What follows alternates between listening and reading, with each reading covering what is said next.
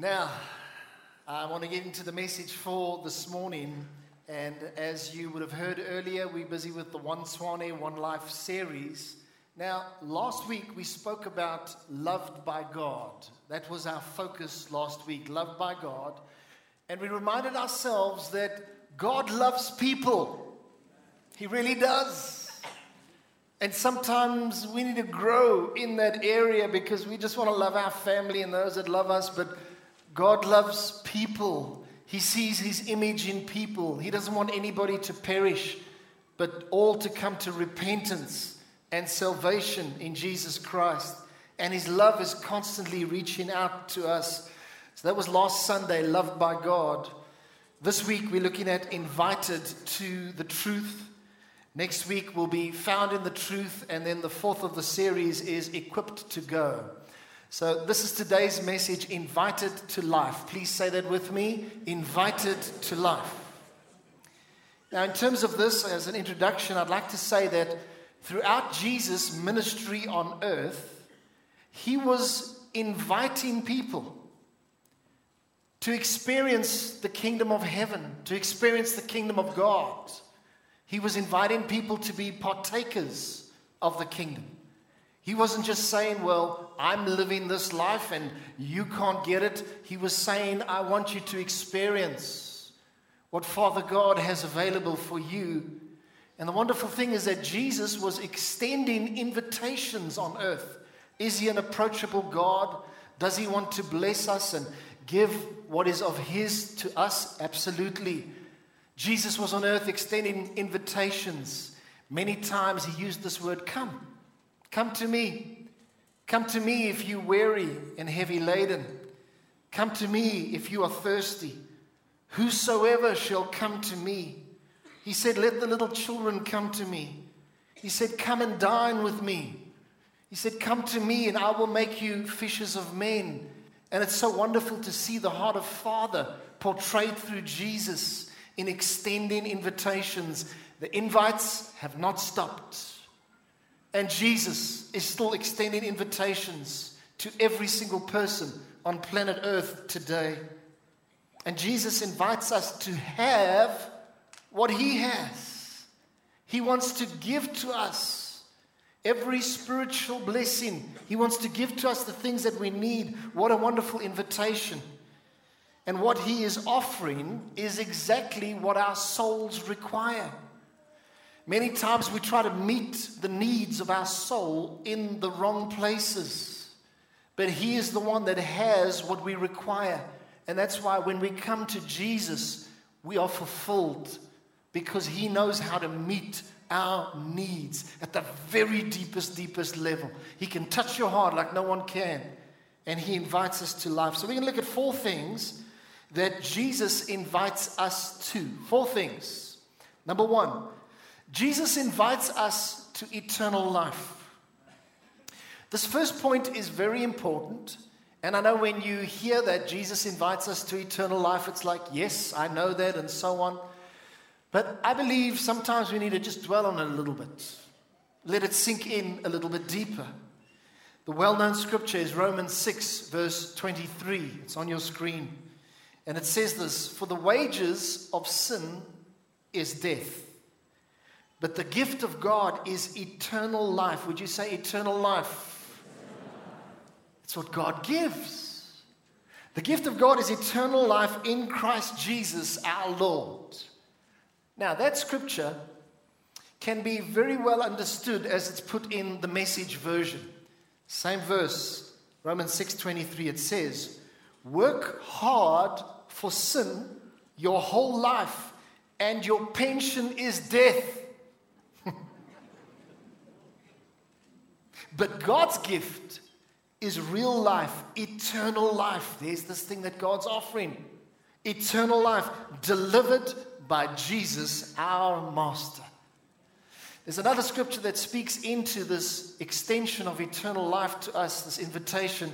It's John 10, verse 27 to 28. And here Jesus is speaking uh, about his sheep, and he says, My sheep hear my voice, and I give them eternal life. Who gives eternal life? It's Jesus. I give them eternal life, and they shall never perish. Golly. You see, eternal life is just that eternal.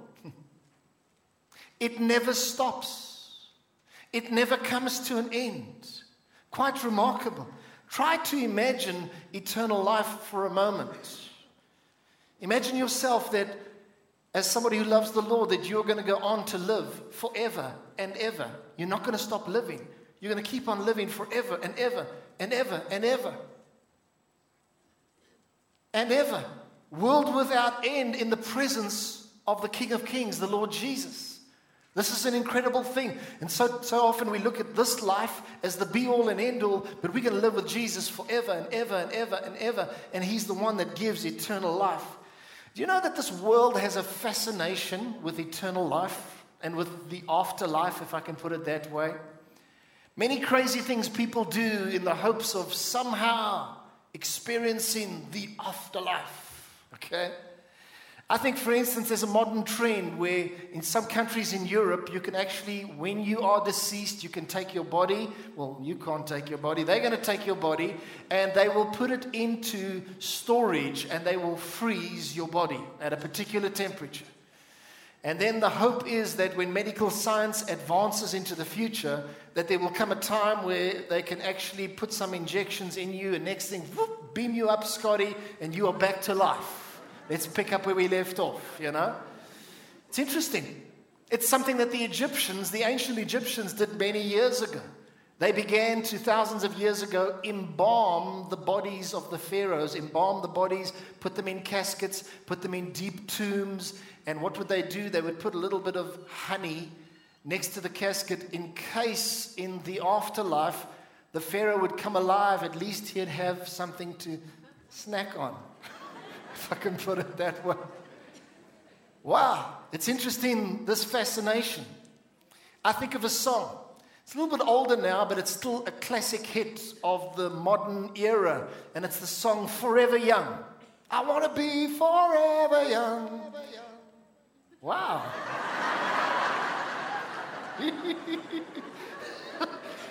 forever young. Did you hear my brother talking there in the background? Forever young. I want to be forever young. And what is it about that? Why do we want to be forever young? It's, it's, it's the eternal life desire. I think of another one, another song by a group called Queen. The front, front man of that band, a guy called Freddie Mercury, and he wrote this song and he would sing with gusto. And I mean, he had this torso that looked like me a couple of years ago, but anyhow, so he had, and he would sing, Who wants to live forever? You know, the lights in, Who wants to live forever?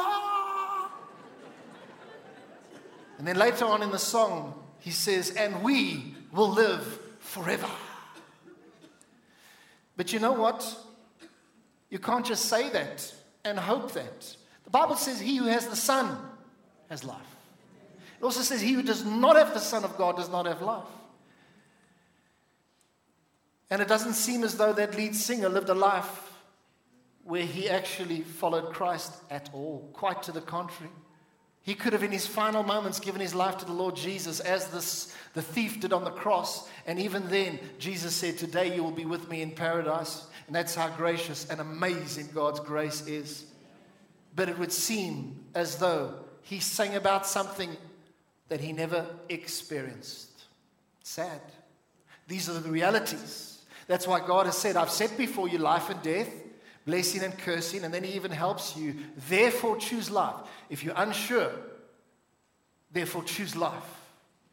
And it's so important that we choose life, we choose Jesus, and we choose eternal life. Why this fascination? It's because everybody wants to live forever. Whether you realize it or not, that's actually everybody's desire. We want to live forever.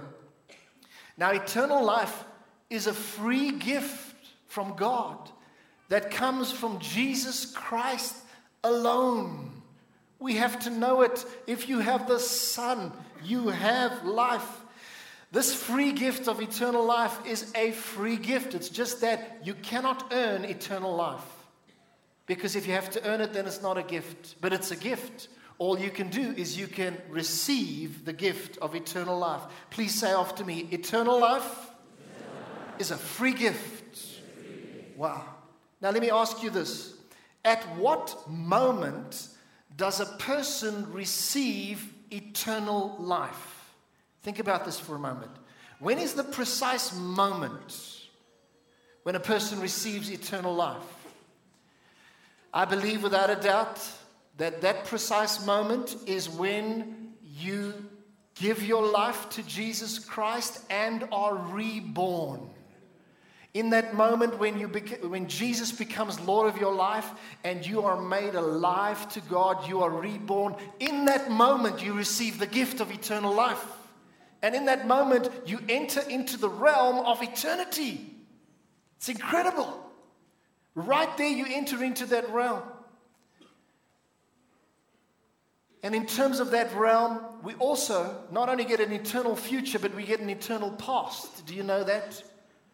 Because the Bible says that we were in, God chose us in Christ before the creation of the earth. Because right when we stepped into that eternal realm, we had an eternal past and an eternal future. We became eternal beings. That is what the Bible says. So, in that moment, you enter the eternal realm. So, eternal life doesn't start when a believer dies, eternal life starts when a believer is born again. That's when it happens. John 5, verse 24, it's on your screen. It says, Very truly I tell you, whoever hears my word and believes him who sent me has eternal life. That's when you get it. And will not be judged, but has crossed over from death to life. Notice the words crossed over. Would you please say that? Crossed over. I want to tell you there's a time in this physical life that we are living here on earth, where if we will place our faith in Jesus and become born again by the Spirit of God, there is a time that you cross over. And you cross over from death into the life of God and into eternity. You cross over.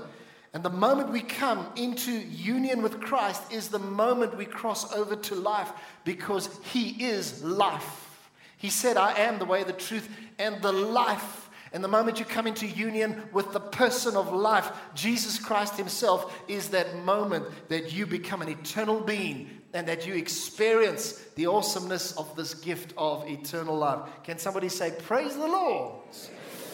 Number two, Jesus invites us to a life free from the power and domination of sin. Hmm. There's a scripture in Romans 6 that I'd like to share with you. It's verse 6 and then verse 14. It says, Knowing this, that our old man was crucified with him, that the body of sin might be done away with, that we should no longer be slaves of sin. Verse 14. For sin shall not have dominion over you. You know what? Sometimes when the enemy is trying to come and get you into temptation, you declare this verse Sin shall not have dominion over me. Thank you, Lord. And then it goes on to say, For you are not under the law, but under grace. So notice those two underlined phrases no longer be slaves of sin. Sin shall not have dominion over you.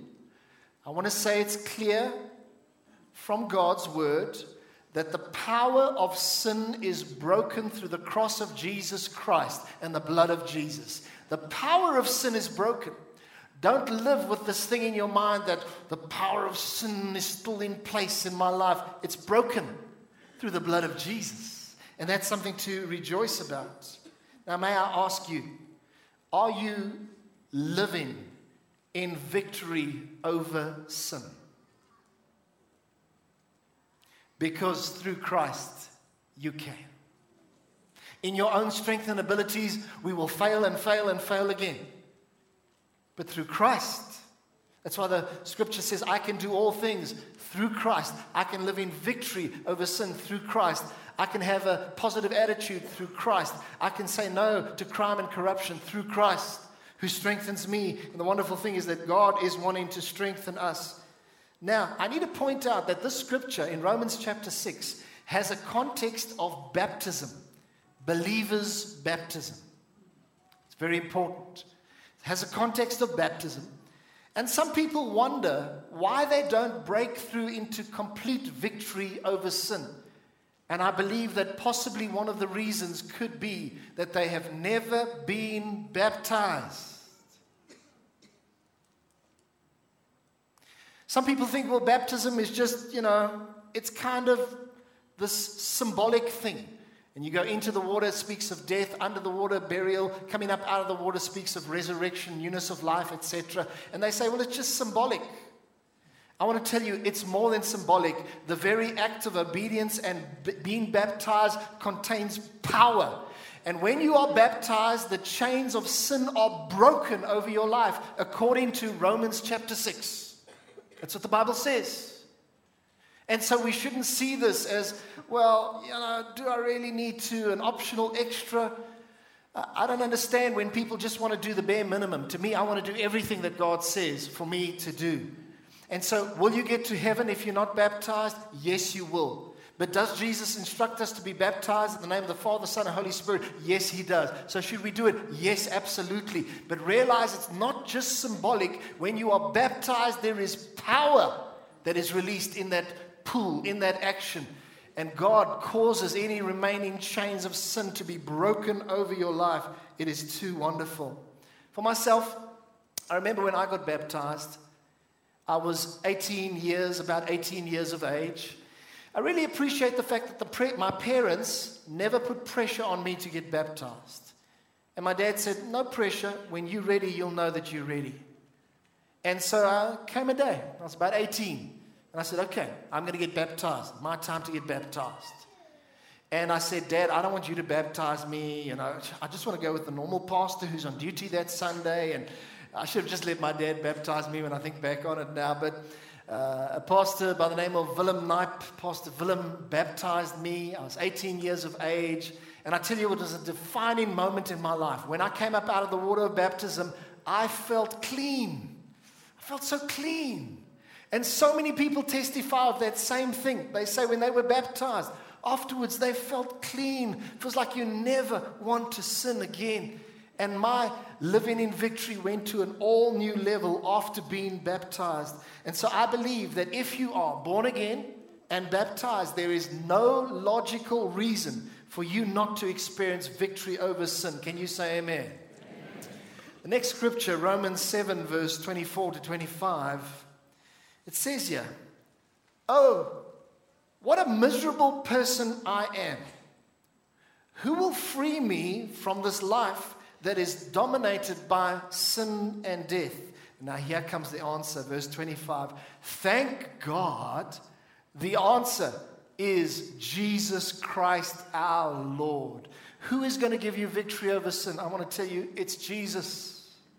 And some of us need to just be relying on Him more, relying on His strength, relying on His divine power, relying on His enablement, because it is only Jesus that can cause you to live in victory over sin. And I encourage you to rely on His power, rely on Jesus. Please say this to the person next to you the power of sin is broken. Won't you say that? The power of sin is broken. And the scripture says in 1 John 1, sorry, 1 John 5, verse 4 For whatever is born of God overcomes the world. Are you born again? I can't hear you. Are you born again? Yes. Whatever is born of God overcomes the world. Please say this after me Jesus, Jesus. is my liberator. I am an overcomer in Jesus' name. Hallelujah. And I give the Lord a hand of praise that He is your liberator. Number three, Jesus invites us to a life of rest for our souls. Listen to that word rest, it's beautiful. And so the wonderful thing is that there comes a time when the searching stops. And it it's at the time when we find Jesus, the searching and the striving stops because the God-like vacuum that is within each person's soul gets filled by the Creator, our Heavenly Father. Now, it was Billy Graham, I believe, that gave this example. How many of you remember Billy Graham? Still alive. I wonder how much longer he'll be alive for. But Billy Graham said the following He said, Inside the heart of every human being is a God like vacuum. In other words, there's a vacuum, there's a space which only God can put his puzzle piece in. It's a God like vacuum. And Billy Graham says many people try to fill that void, that vacuum, with all sorts of things. And they want to fill it with a relationship. They want to fill it with drugs. They want to fill it with drinking, alcoholism, etc. And all the while, God is saying, I'm the only one that can meet that need to fill you so that you will find rest because then you will never search again. You will never thirst again. The scripture says, Matthew 11 28, then Jesus said, Come to me, all you who are weary and carry heavy burdens, and I will give you rest. Please say the word rest. That's what Jesus gives.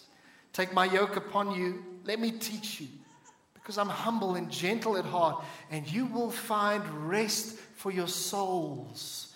We all need rest for our souls. And when I read that passage of scripture, it's like a breath of fresh air that just blows over my heart. You will find rest for your souls. Praise the Lord for the rest he offers. Now, point number four, the final point this morning Jesus invites us to a life of fellowship. Please say that with me. Jesus invites us to a life of fellowship. Wow. I love this. Because, you know, it helps us to realize that we can have intimate relationship with the Lord Jesus. We can know Jesus personally and have relationship with him and we can have fellowship with God. Please say the word fellowship. Now, the word fellowship is a bit of an old fashioned word. You don't really hear it used a lot unless you're talking about the fellowship of the rings or something like that. Now, fellowship, you don't hear it very often, but it's a beautiful word. And in English, I battle to find another word to describe fellowship. The closest word I can come up with is the word communion. But fellowship is something unique. In Afrikaans, I'm not exactly sure what the word is, but maybe it is kuier. Fellowship is kuier. Somebody between the service said to me, it is samesein. And there's also some other words, I won't go into that. But in terms of this, we can have fellowship. Now, I want to ask you this is what Jesus invites us to.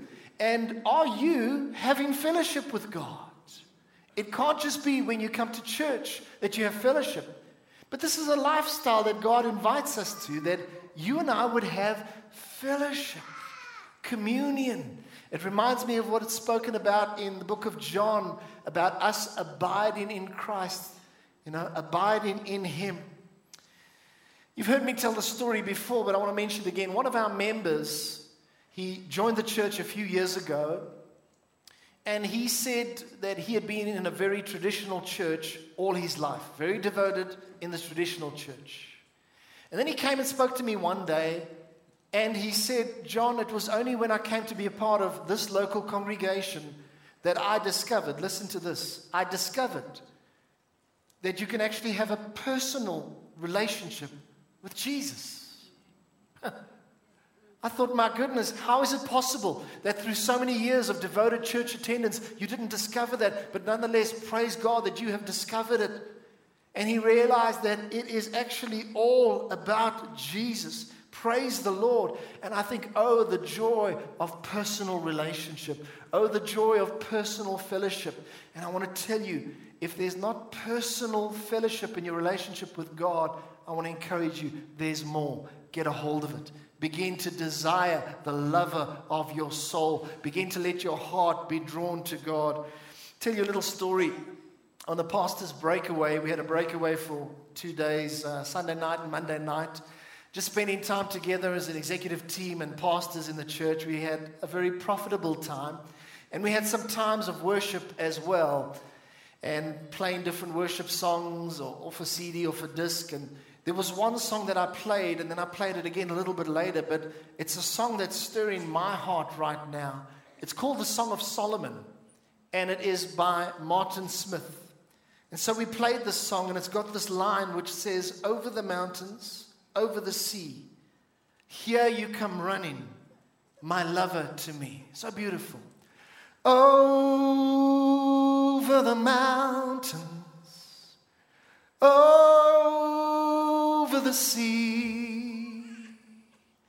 Here you come running, my lover, to me.